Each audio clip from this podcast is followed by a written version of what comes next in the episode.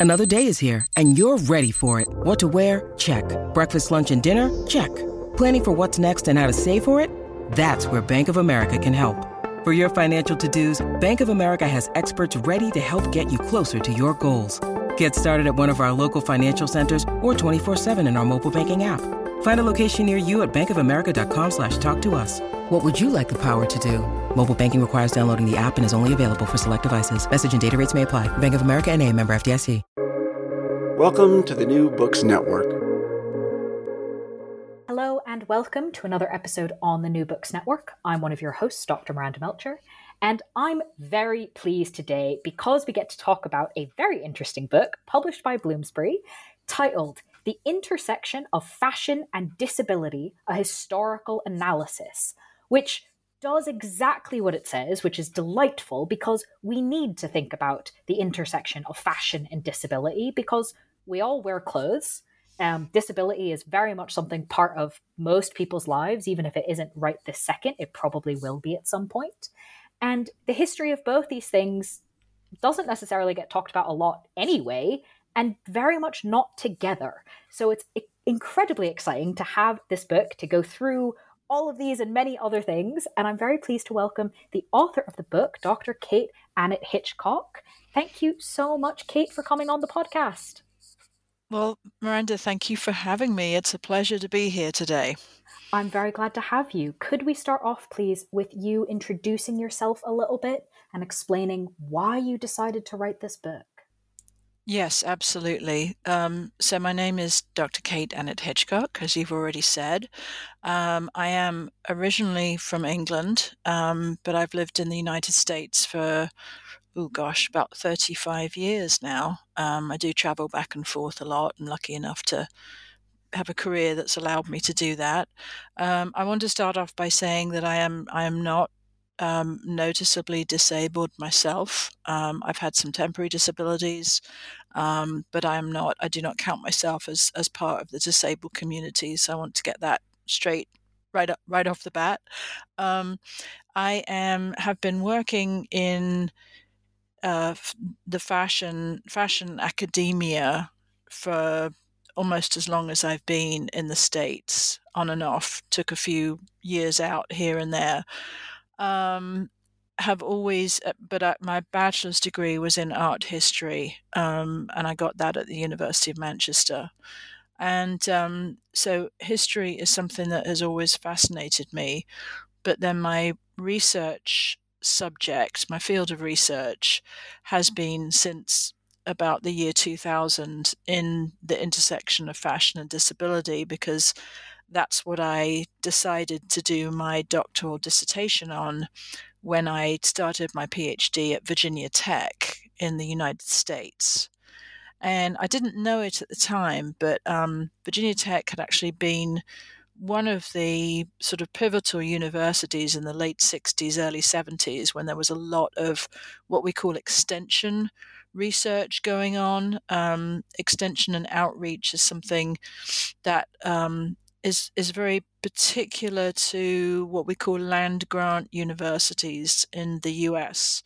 And traditionally, every state was given uh, the funding for a land grant university back in the late 19th century.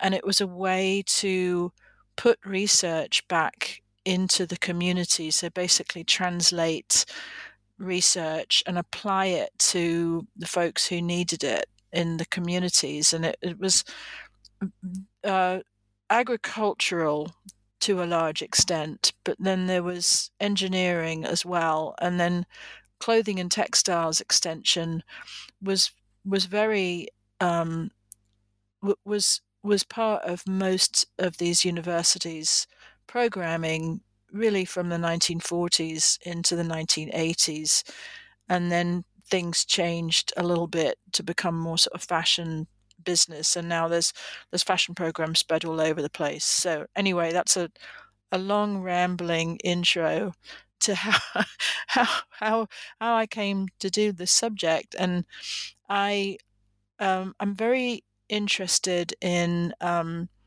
how people uh, who are disabled have have coped with finding clothing Um, I actually had a part time job when I was doing my doctoral dissertation, w- making clothes um, for my landlady who was disabled.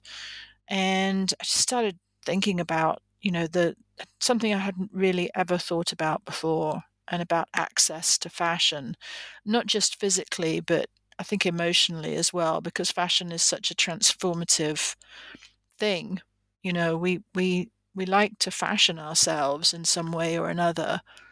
Um, but anyway, more on that a little bit later. Mm. So, why I wrote the book was because I had collected a lot of information for my dissertation, and I had a limited amount of pages. And my my PhD advisor told me that if I didn't stop writing, that she wouldn't be my PhD advisor anymore. So, so I um I stopped, and now I have all this stuff that I collected that couldn't go in the dissertation, and I thought I've got to get this out there. I've got to get some of this information out into the public eye, and 2018 2019 was sort of a time where we started to see mainstream brands open up and make clothing and accessories more available for the disabled community. There also started to be a lot of activity on social media. And so I thought, well, it's I as a as a sort of sort of semi-trained historian, um, I feel that that historical context was something that was missing from the conversation. Um, you know, history is really informative it gives us, like I said, a context to work with. And it's not like the subject just popped up out of the ground one day and said, "Hi, here I am." You know, we've we've been people have been working in this space for decades, um, and there have been disabled people for centuries and there has been fashion for centuries and and at some point the two have had to have come together and so it wasn't just a case of me getting all of this information out there i was actually genuinely excited about going back further than i'd done for my dissertation and, and start to explore a little bit you know prior to the 20th century mm. thank you for giving us that backstory i think it really sets up a whole bunch of things for us to talk about. Um, and one in particular I'd like to start with because this is something you've been working on for quite a while and the sources are such a part of it. Um, with any historian, of course, you know, how do you deal with sources? How do you find things? Is always a fascinating topic. But particularly when it comes to clothing that may or may not get preserved, right? It can be used for so many things in ways that maybe it doesn't come down to us in archives. Um, and also with a particularly less explored area of fashion, that's maybe even more likely to be the case. So I especially want to ask you about sources, um, both kind of what ones you used for the book and how you went about that, and whether in this process of doing this kind of research, you might have any tips or recommendations to other researchers about how to approach these kinds of sources? Yes, absolutely. Um, gosh, it was a it was a very interesting process. Um, and I, guess starting out, I did want to try and find as much primary data as possible. Um, and what I decided was that I was going to try and contact as many of the the bigger fashion, I'm using air quotes here, or, or museums that had were notorious or famous for good fashion collections start there because a lot of the research that I had already done was very much a sort of trickle down, like someone would send me in one direction, I'd find somebody else and go in another direction. And um, so it was a it was a lengthy process. That's how I started out. Um, I would I do want to preface this by saying that the the history of the disabled community has not been well documented, and the history of fashion has largely ignored disability. so right off the bat, I knew I wasn't going to get much from you know the regular textbooks or archives um, or collections that uh, oh so um, I had to really think about actually think about terminology to start with because um, it's um, it's a it's an unfortunate but um, you know eh, some of the terminology that has been used for disability in the past is not the least bit acceptable now. So, but then I started thinking, well, you know, I had to go back and, and look at well, how how were people with disabilities regarded in the 19th, 18th, 17th century, and so I went to the Library of Congress terms and started just listing out all of the terms, a lot of which I can't even say on a podcast. Um, but things have changed, right? And the same thing with fashion. Fashion is is sort of notoriously difficult to pin down. It's clothing, it's garments, it's accessories. It's also fashion is a verb, right? So we think about fashioning ourselves. Um, so in that context, I had to think about how would how would people, you know, there's tailoring, there's dressmaking, there's stitching, there's sewing, there's so many different terms. So I had to sort of nail down a whole list of terms I was going to use for searching. Um, I do mention that in the book as well. If anybody's interested, I can I can give further information on that. Um, when I started looking uh, so I was, I was, looking at documentation, I was looking at art, um, I was looking obviously at primary artifacts. And then just as I got going and started making appointments, then the pandemic hit. so I had this list of wonderful people who had said, you know, well, I think I might have some things I'm not quite sure what they are, but you're welcome to come and have a look. And I had gotten funding from three different fantastic sources, and then everything shut down.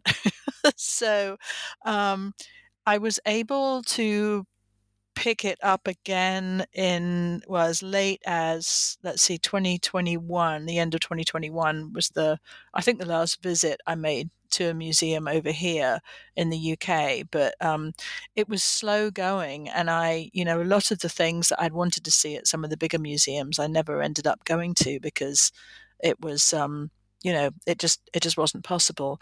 And it was I, I got a lot of feedback from curators though. Um, and some of them ranging from yes i've got x and i know that it was used for this purpose and I know who wore it, all the way to, well, we've got some dresses that have been altered from the early 19th century and, and we just thought it was bad dressmaking, but, and I'm paraphrasing here, right? But uh, maybe maybe it was um, adapted is the term that most people use or altered to fit the wearer um, and so it, it's sort of like a needle in a haystack. Um, mm. I I also so then I I also for for um, I went back to I I live near Durham, North Carolina, and there's Duke University, which has a wonderful medical history library. And the folks there were fantastic. And I was able to go back and look through sort of 17th and 18th century books to see what was actually written in the medical literature about how people had dealt with, um, you know, what, and, and again, air quotes, what were known as deformities of bodies. Because there was actually a, a very, the 18th century was, was incredibly concerned with how upright you were as a person. And so there, there's a whole lot out there on uh, assistive devices, I guess we could call them now, were being invented in the hundreds, literally, throughout the 18th century to encourage an upright posture. Because if you were a fashionable, air quotes again, person or someone in sort of the upper echelons of fashionable society, it was very important for you to look a certain way. Um, so that's you know that that is just an example of I had would never have thought about a medical history library, but you have to when you're doing the first dive into something, one has to be very sort of creative and exploratory and also listen to what people are saying. I, I found most of my visits and most of the things where I was just like literally turning cartwheels when I found something came from people who said you should try X. I would never have done it. So I have I have a lot of thanks on on the sources. Mm, no, that, those are great recommendations. Thank you for sharing them. Um, while we're on the topic of finding garments that um, could have been adapted, could we discuss a few examples that you include in the book where there were adaptations made for a particular person to wear them, and then how they changed the garment kind of became a mainstream sort of style? Absolutely. Yeah. Do you want? Do you have one in mind, or? I mean, there were a lot of cool ones. Yeah. So whichever one or two you'd like to take us through, I think will be great. Well, I I do love the story about the raglan sleeve. Mm. Um, I you know I I hate personally. I hate the fact that war gives us stuff that we wouldn't necessarily think about in you know i just i think war is like the worst possible thing but every now and then there is sort of a flurry of innovation. For example in the american civil war the um, after the war was finished the us government gave uh, issued all wounded soldiers who wanted them a prosthetic limb. Um, uh, so there was a, there was a lot of um, accommodation made for people who had lost a limb, and there were a lot of them around. And it's interesting that a lot of those soldiers actually didn't want to wear the prosthetic limb because they saw having lost a limb as sort of given to the cause kind of thing, and they were very proud of of their disability. Um, but but just before that, going back to the the, the war theme, um, Lord Raglan, um, who was a for for those people who know their their sort of mid 19th century British history, he was one of the leaders of the uh, group of English soldiers, the cavalry, that went out to the Crimea um, and disastrously fought the Crimean War. Um, he I think he died out there soon after, but he had been in the Battle of Waterloo fighting with uh, the Duke of Wellington in the early 19th century, and he'd he'd lost his arm just below the bicep, um, and w- as far as I could tell, the company Aquascutum, which is still around, um, which makes basically outerwear, raincoats. That's how they got started anyway. Very, very highly respected English company based in London. Um, someone there decided to re engineer the attachment of the sleeve of his coat to the rest of the coat.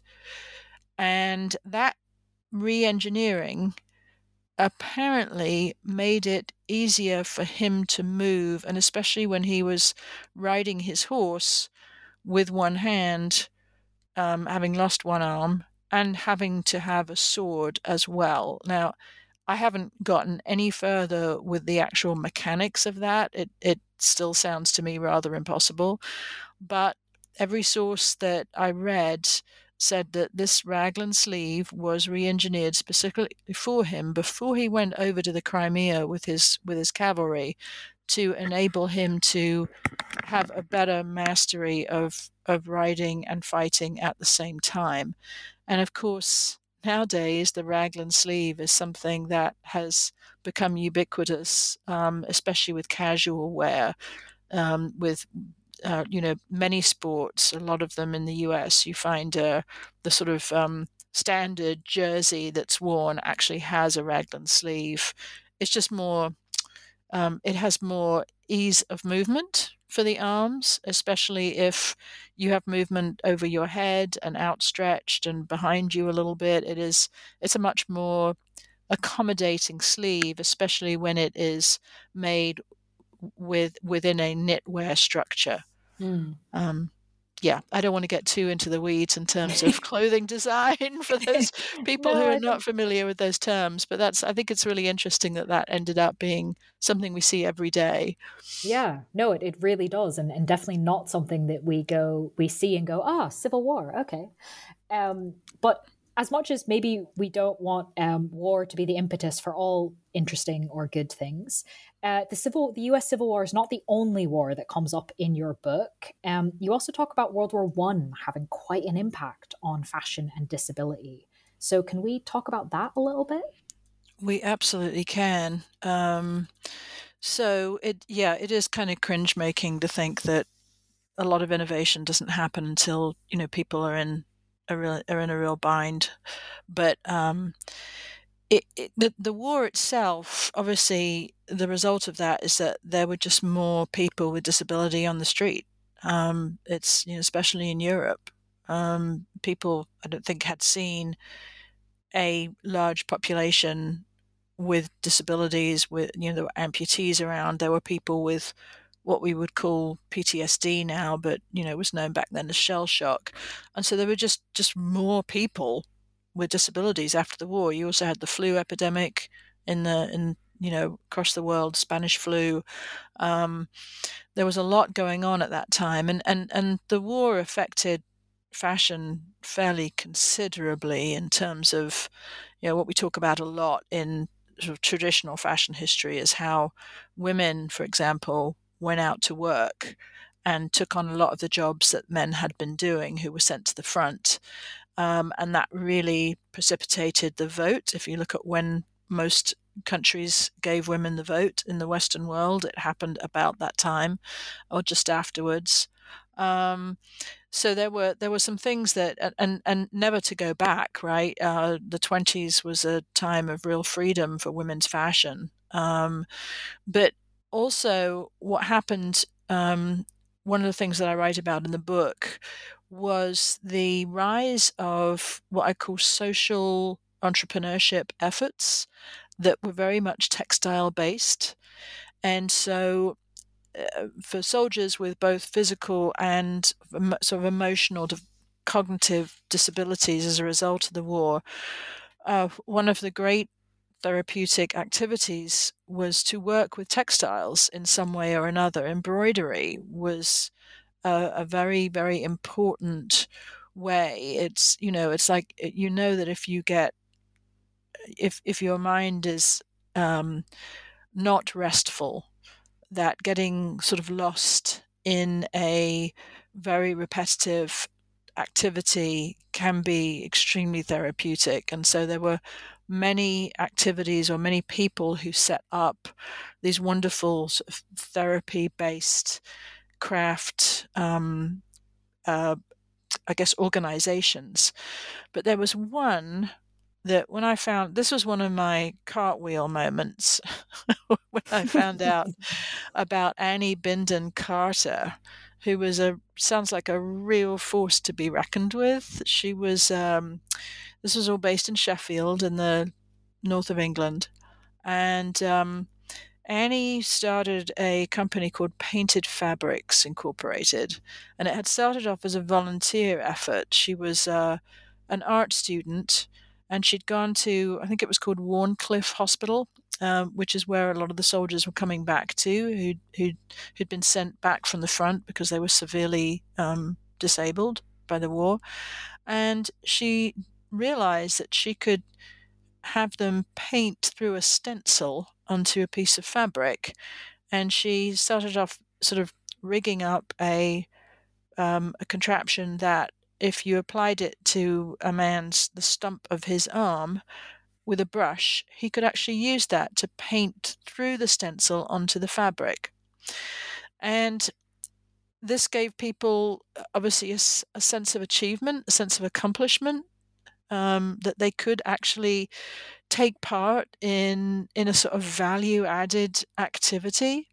Um, it became a huge commercial success. She actually formed a company, a for profit company in the early 1920s. And it went through the 1950s. I think the company folded in the late 1950s. But she had customers all over the country. Even the, the Queen Mother apparently bought dresses made from painted fabrics fabric for the princesses Elizabeth and Margaret in the late 1930s. Um, the the sales were very very well attended. Now, these these were not cheap goods. Annie knew how to do her marketing and her pricing, but I think one of the wonderful things about this, in addition to this um, the, the the very high craftsmanship of the work was that she created a factory setting that was absolutely appropriate for the needs of her workers. And this extended towards providing um, housing for the workers and their families that was universally designed. It included providing a little garden area so they could grow their own vegetables and crops and I think they had chickens and you know a few other things. So it was it was a home, it was a community, it was a universally designed community with a purpose built I think the, the original construction had been an ammunitions depot and so she had this wonderful big shed that she converted into a printing shed, which is where the work took place. Um, so in other words, she met the workers where they were not where she needed, where she wanted them to be. And I think that is a supremely important lesson that oftentimes we we talk about providing things for people, but then we don't really look at where where are they at? How can we meet them where they're at so they can do the best job that they are capable of? And I think that's a mm. lesson we can learn from today. Well, and I think you talk about that almost getting extended as we move through the 20th century um, because you discuss how we do at least mostly move away from the idea you mentioned earlier that kind of fashionable meant literally being upright and fashion was meant to conceal whatever was not upright and make you as upright as possible. And you talk about how in through the 20th century you know building on some of this work you've just described perhaps fashion starts to move away from that um, into perhaps something that's more about celebrating the the body, the the many different bodies, um, rather than saying everyone must be this one exact thing. But that didn't happen kind of in a vacuum. So, can you tell us a bit about what you think are the contextual factors, the changes in society that are allowing this transition in fashion to happen? Yeah, I, I mean, one of my sources in Canada um, at the the um, Royal Ontario Museum talks about uh, putting together one of the first exhibitions and included the work of Izzy Camilleri with Izzy Adaptive and she said that that was the first time she had heard the term you go from an I shape to an L shape. And that just sort of, she said it blew her mind when she thought about it, and it blew my mind when she said it because, you know, the I shape is the standing figure, right? And and as soon as obviously there we're, we're really keeping it to someone seated in a wheelchair, but then it's an L shape. And so, how do you then design for that change in shape from that upright to the seated position.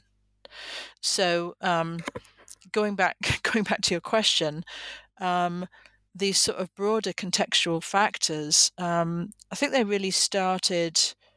There was there was a rehab component back in the 1930s that that saw a transition from people have to be institutionalized and helped in some way to, oh, dressing is actually a very good way to help people achieve independence. Like the, the just the pure activity of putting on your clothes and then being able to take them off again. And, and having uh, myself, having um, had many broken bones in my youth, I used to ride horses. Um, I know somewhat of what they speak. You know, that is that is getting dressed and getting undressed is something that that is critical, right? So it's it's part of you know what they call activities of daily living, and and there was a realization in the 30s, and it was mostly with um, kids who had polio that we can actually teach people to become more independent and, and the activities of getting dressed and undressed were actually crucial to that So there was a sort of seed planted. And then um, in the just after the Second World War, the person who was really instrumental in the US was a guy by the name of Dr. Howard Rusk. And he is known as the father of rehabilitation in the US.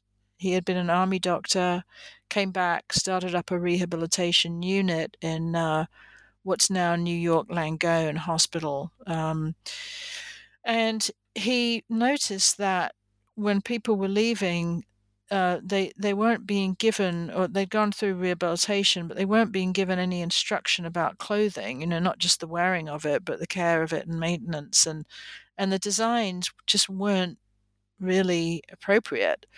And so he hired um, Helen Cookman, who I talk about in the book, and there's a lot of lot of good work going on about Helen Cookman at the moment. Um, and she was a fashion designer who was deaf. Um, he hired her first of all to do a research project, which then turned into a book, which then turned into a whole organization called Functional Fashions, and that all. So we see the transition from rehabilitation to fashion in about 15 years, right, from like the late 40s to the early 60s.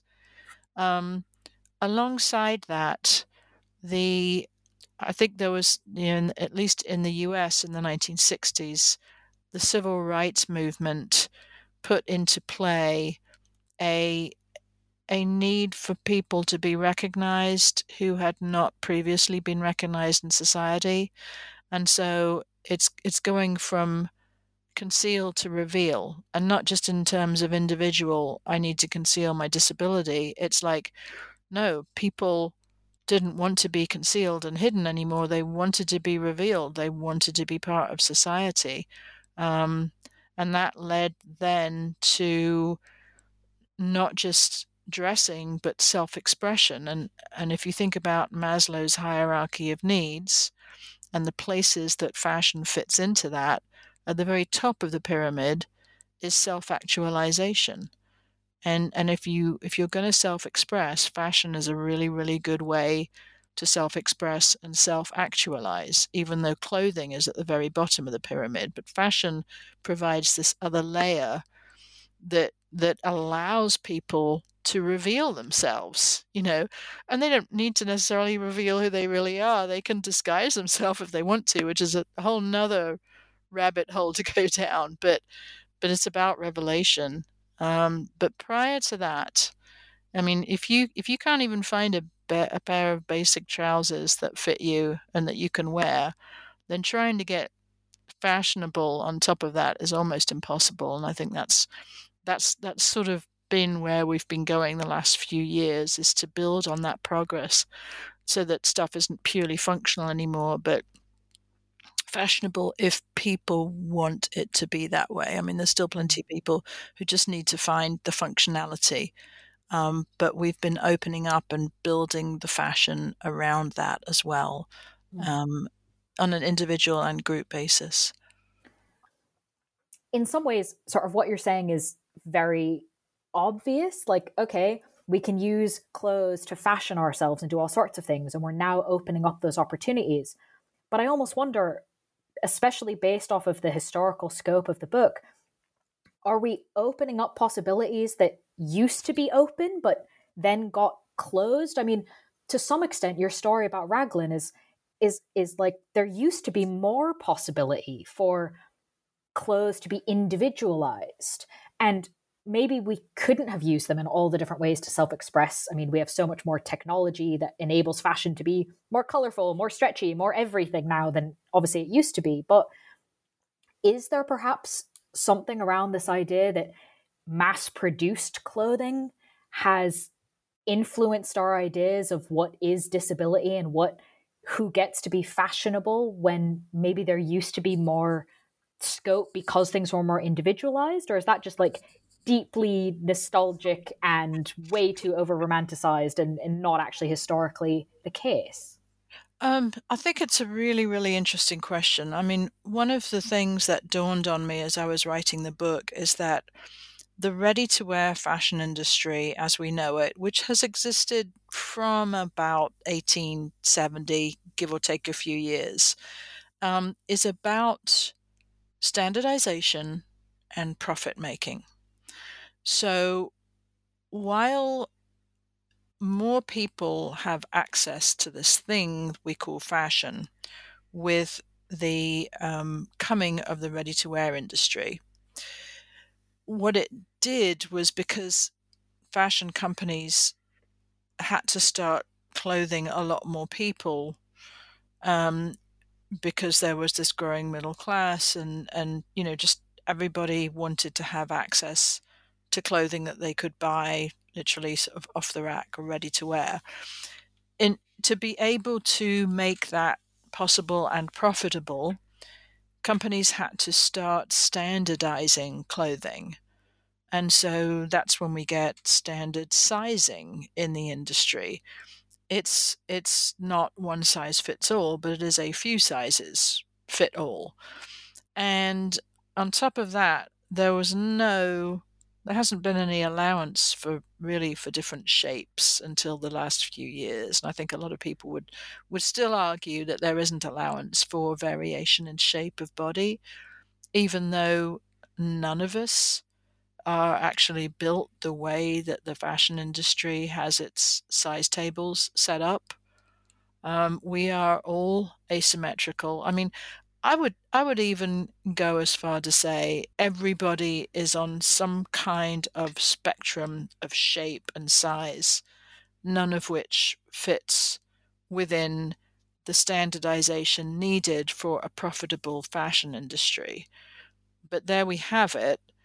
In in order to be able to buy what we need when we want it at a price we can afford, which is what, you know, the marketing textbooks promote we have to cram ourselves into something. That's the price we pay to have things affordable and available whenever we want them. Um, that price back before ready to wear would literally have been if I'm a fashionable person and, and let's let's get clear that fashion in the 18th and early 19th century was more about status in society. Like you, know, you had fashionable people. They yes, gar- garments and hairstyles and makeup and everything was very much a part of that, but it was more of an identity.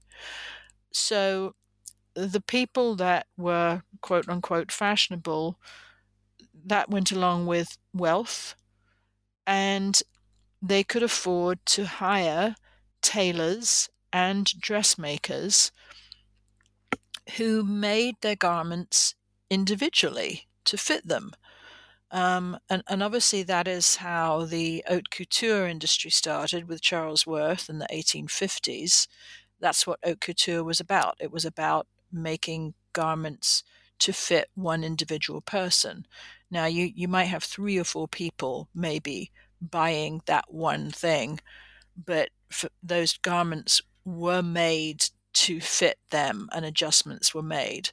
So, yes, we have lost that, um, the sort of idiosyncratic detail and that uh, of tailoring and dressmaking. And I want to add here that one of the one of the biggest finds for me was both a set, an 18th and a 19th century tailor's manual, um, which has whole chapters on what they call, and again, this language is obviously nothing we would use now, but concealing and disguising the deformed body. So they talked about men with scoliosis and men with sloped shoulders and hunchbacks and and again you know the language is is what it is it's of the times but people were trained the tailors were trained from a very young age this was a matter of course. It was their job to make the clothing look good on the body, not to make the body conform to a pre made pattern. And so I feel like we've sort of lost the skill, we've lost the individualization. In a way, I do want to add that I found in my research that a lot of the companies that started up in the late 60s and early 70s, which I would call sort of mom and pop companies, they were quite small.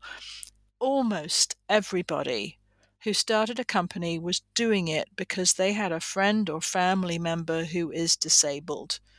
And they started making clothing for that person and then realized that there was a sort of entrepreneurial possibility there so it has all come out of the in the need for individual tailoring, for lack of a better term, to get mm-hmm. something that will fit people's needs and you know make them feel good at the same time. So mm-hmm. I'd say once mass production comes along, you have more people with access to fashion, but the standardization that happened then ended up excluding people from fashion if they didn't fit the categories that enabled companies to make a profit. Mm. No, I think that that's a very important point to add in. So I'm glad we've we've had a bit of a discussion of that. Um, if we think then about moving forward, obviously there is that entrepreneurial aspect you just mentioned, um, as well as people coming up with their own solutions and um, that sort of thing. But you also talk about in the book that uh, academia has played a role in this evolution in the 20th century and probably has some roles to play in the future as well. So, what do you think academia can help with as we make further progress? Yeah, I, I think, um, you know, as I mentioned, there's been some really great research done um, in the latter half of the 20th century, and there continues to be really good research. Um, however, things that are produced in academia don't always get out to the people who really need it. I think uh, our biggest role in academia is training, training, and more training. Uh, we need to adjust our curriculums if we haven't already done it to make them inclusive from year one um, we need to teach students how to work with people who have lived experiences because yeah there's there's not many textbooks out there right now. There are a few good ones starting to come out but there's not for example the equivalent of the tailor's manual from, from 1740 um, which which has the technical information but not just that. We we don't we tend to sort of do fashion training in a little bit of a vacuum um, because it's always been sort of a top down experience. But I think we need to get out into the community and we need to encourage students to get out into the community and, and work, like I said, with people with lived experiences. Um, we also need to educate designers who are disabled. Um, there's there's many companies out there right now. Like I just read about Primark this morning, who's starting a um, a line of um, they call it an adaptive line for of lingerie, um, and that that's God bless them. You know whether or not you love Primark, um, they do make things that are affordable, and and hopefully they'll be accessible as well. So, but then you think about okay, who who is the team of designers behind that line of lingerie? Um, are they people who've had to be re-educated? Because I certainly know 10, 20 years ago, this did not come into the conversation of a four-year fashion degree and it needs to. And and i i can't think i could probably count on one hand the number of students and i've been teaching over 30 years the number of students who've come through my classes who've had a disability that i have known about. We just we just don't you know our infrastructure is not in great shape. Um, we're we're not very inclusive about teaching and learning. Um, we need to do better at te- textbooks. We need to do better about learning materials. Uh, we need to do better about incorporating inclusive examples when we teach. And then also, um, for those on research tracks in academia, more research and more funding. If the fashion area is sort of woefully underfunded as far as research goes. Um, and so but it but it does you need money you need time and you need people to be able to do good research translational research that can really affect um, what's going on in in the brands. Mm. Very important um, areas to improve on. And, and I think it's helpful to be so specific about that, right? Be sp- so specific about, hang on, here's what needs to be changed in a curriculum here. Here's what's need to be changed in the practical room. Um, because just saying kind of things need to change doesn't yeah. necessarily help us. So I really appreciated that part of the book. Um, I do want to try and end, if we can, on a sort of exciting, optimistic note. Um, I think there are exciting, optimistic things here. Yeah. So, um, given kind of you're you're right in the heart of all of this. So, what are some of the most exciting or potentially promising things we should, you know, watch out for? See what's happening when it comes to this intersection of fashion and disability. Um Sure. I, you know, I don't know if I consider myself right in the heart of it exactly, but I do keep an eye on current events that are going on. Um, you know, I see I see brands, new brands popping up every day on a couple of feeds. And I mentioned, you know, the the latest one was Primark, which is for those of you in the US, Primark's a how would you describe that? A stalwart um, of high street shopping? yeah, Primark's yeah. a really big deal in the UK. Yeah. Um, that's the first thing to know. It is yeah. like cheap but still mm. somehow stylish clothing.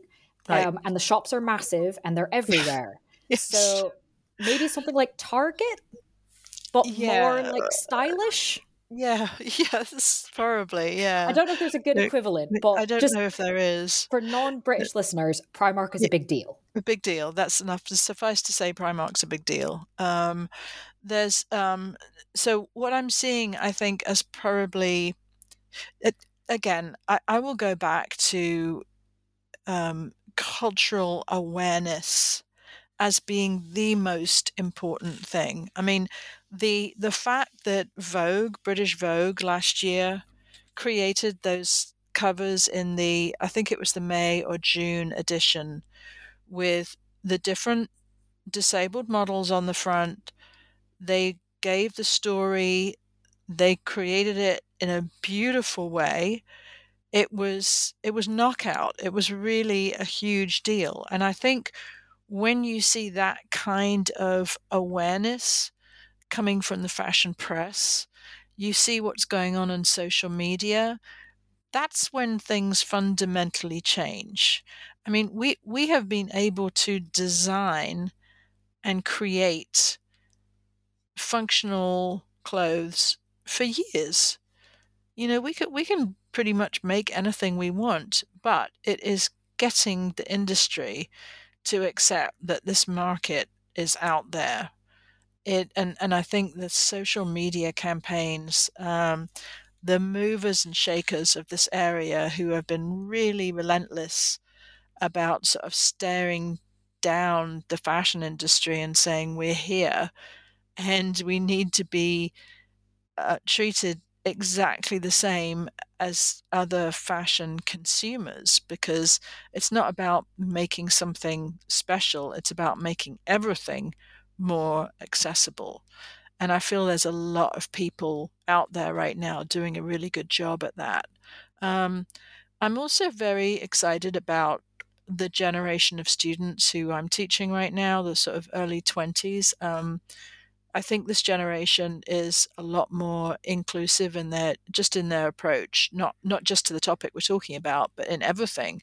They've they've grown up with a lot of social awareness and a lot of social justice issues just sort of swarming around. Um, and it's it, it they they that's to them social justice is really really important it's not just that it's, it's part of the furniture for them right it's not an add-on um, they're also i mean we haven't talked about you know the circular fashion industry and sustainability marrying that with the idea of more inclusive customers. To me, this whole topic is about sustainability. You know, sustainability isn't just about climate change and not throwing your clothes away.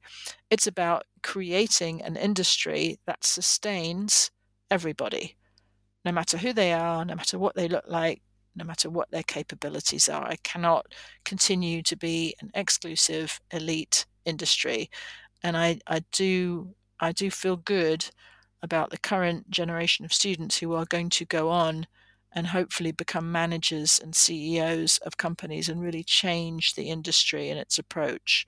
Um, I will also say that I've seen a lot of people starting to consult experts being hired and experts who are disabled being hired by companies um, to ask the right questions and how how do we do this um, you know the, for me the best thing for brands to do is to be you know uh, for a Brené Brown moment to be really vulnerable and say look we haven't done very well at this. How, how do we do better? And we're here to listen. And I, i'm seeing a lot more uptick in the amount of people who are consulting as well. So I think that's all really cool. And there's probably a lot of other stuff out there, but I can't think about it right now. Well, those are definitely some cool things. So thank you for sharing them with us. Um, if I can ask, now that you've given us such a wonderful list of things um, to be hopeful about in the sort of industry more broadly, uh, could we do a bit of looking into the future on a much more micro level rather than the entire industry um, what about your work? Is there anything you're currently working on or looking to work on, whether or not it's a book, whether or not it's on this exact topic, that you'd like to preview for us? Um, I, funnily enough, I did actually retire last year from a full-time faculty position, and there was there was many reasons for me to do that. But I am still teaching um, at North Carolina State University. I hope I can say that on the podcast, but that's that's where I hang out. Um, teaching part time. Um, I'm doing some talks slowly as sort of word gets out about the book. Um, very happy to come and talk to classes or groups of people and really love interacting. Um, I take on some individual clients to do some design work which sounds a little counterintuitive based on what I just said, but I do like to help people who need some more sort of quite technical um, work being done. So I do help out with that. I don't have any scholarly work in the pipeline at the moment, but I am getting more and more interested in the things that I didn't do in the book. I had to leave a lot of stuff out, which was quite painful in many cases because I was I'm just so interested in in in this whole area. Um, so, for example, you know, developmental and cognitive disability, I couldn't I couldn't really cover that at all. My focus was almost entirely on physical disability and that history. Um, but uh, so so there may be yeah I, honestly i could take each chapter of the book and just expand it to a whole new book in itself. Um, so we'll just we'll just see if if that's gonna gonna happen. I, I'm I'm not I'm not sure at this point, but I really really enjoyed working on this one, and and if if it helped anybody, if it gave anybody I some good ideas, or just provided context, a little more context for for the work that is being done right now, um, I, am a firm believer in how much we can learn from history, and, and we can learn a lot, and there's a lot of good sources out there. Well, I will simply remind listeners of the title of the book, uh, The Intersection of Fashion and Disability, a historical analysis from Bloomsbury, um, because I think there probably are a lot of things that listeners want to go read about in more detail. So, Kate, thank you so much for being with us on the podcast. You are very welcome. Um, I really appreciate having this opportunity to talk to you about the book and, and a few other things. And uh, I really, I really appreciate it. So thank you so much thank you